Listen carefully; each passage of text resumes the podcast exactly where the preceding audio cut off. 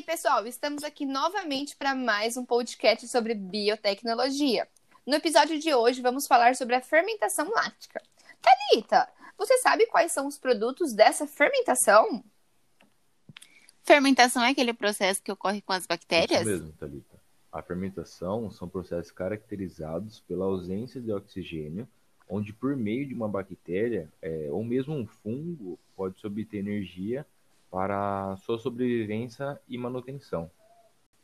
Isso mesmo, Nicolas. O processo de fermentação inicia-se com a degradação da molécula de glicose, constituída por seis carbonos em duas moléculas denominadas de piruvato.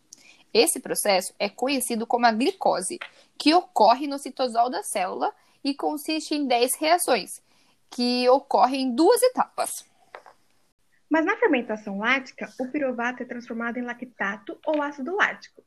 Os NADH formados na glicólise são reoxidados, perdendo elétrons e originando NAD+. Essa perda de elétrons fornece energia para a transformação do piruvato em lactato. Ô, Lilia, sabe aquela dorzinha que nós ficamos após fazer atividade física? Ah, Isabela, isso aí é o resultado da fermentação láctea nas mitocôndrias ocorre de forma alternativa nas células musculares frente à situação de um organismo não realizar respiração aeróbica, considerando um metabólito de curto prazo, ativando quando o organismo é submetido a um intenso esforço físico em condições de baixa oxigenação muscular. O baixo nível de oxigênio ele é disponível nas células por ser insuficiente para a respiração celular, e com isso as células degradam anaerobicamente e a glicose em ácido láctico.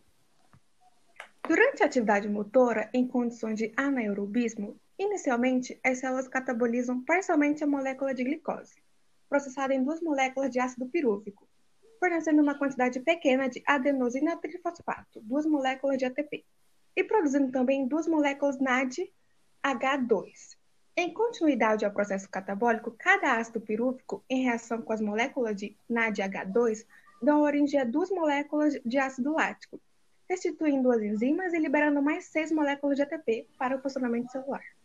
Ah, legal, mas essa dor ocorre porque o processo gera um acúmulo de ácido láctico nas células musculares, que em excesso causa dores e incômodos. Somente quando o esforço físico acaba que o ácido lático é transformado de volta em piruvato e degradado normalmente na respiração celular. Ah, mas a fermentação também é responsável pela preservação e produção de diversos alimentos, não é? Como os produtos derivados de leite e nos embutidos fermentados, apesar de também ter destaque nos alimentos com apelo probiótico. Sim, Isabela. Uh, o leite, por exemplo, ele é altamente perecível em características e assim tem-se a fermentação lática como uma das formas mais antigas de preservação e aumento da sua validade. É, com a transformação de leite em novos produtos de forma mais saudável, natural, pela ação das bactérias láticas. A fermentação, ela também ajuda a preservar os componentes nutricionais e, e ela é precursora na produção de produtos lácteos de alta qualidade com altos pro, atributos organolépticos. O iogurte, por exemplo, ele é o produto cuja fermentação se realiza com cultivos mistos de bactérias simbióticas. Temos também o preparo de picles, chucrute e kimchi, entre outros alimentos condimentados. Com a utilização é, de matéria-prima vegetais. Esse processo de fermentação representa também uma economia de energia, porque não é necessária a operação como refrigeração ou pasteurização para conservar o alimento. Os embutidos carnes fermentados também são resultantes da fermentação lática de microrganismos selecionados naturalmente ou adicionados à carne crua triturada salgada e especiarias. As reações são marcadas pela re, é, redução progressiva da atividade de água e reações de maturação.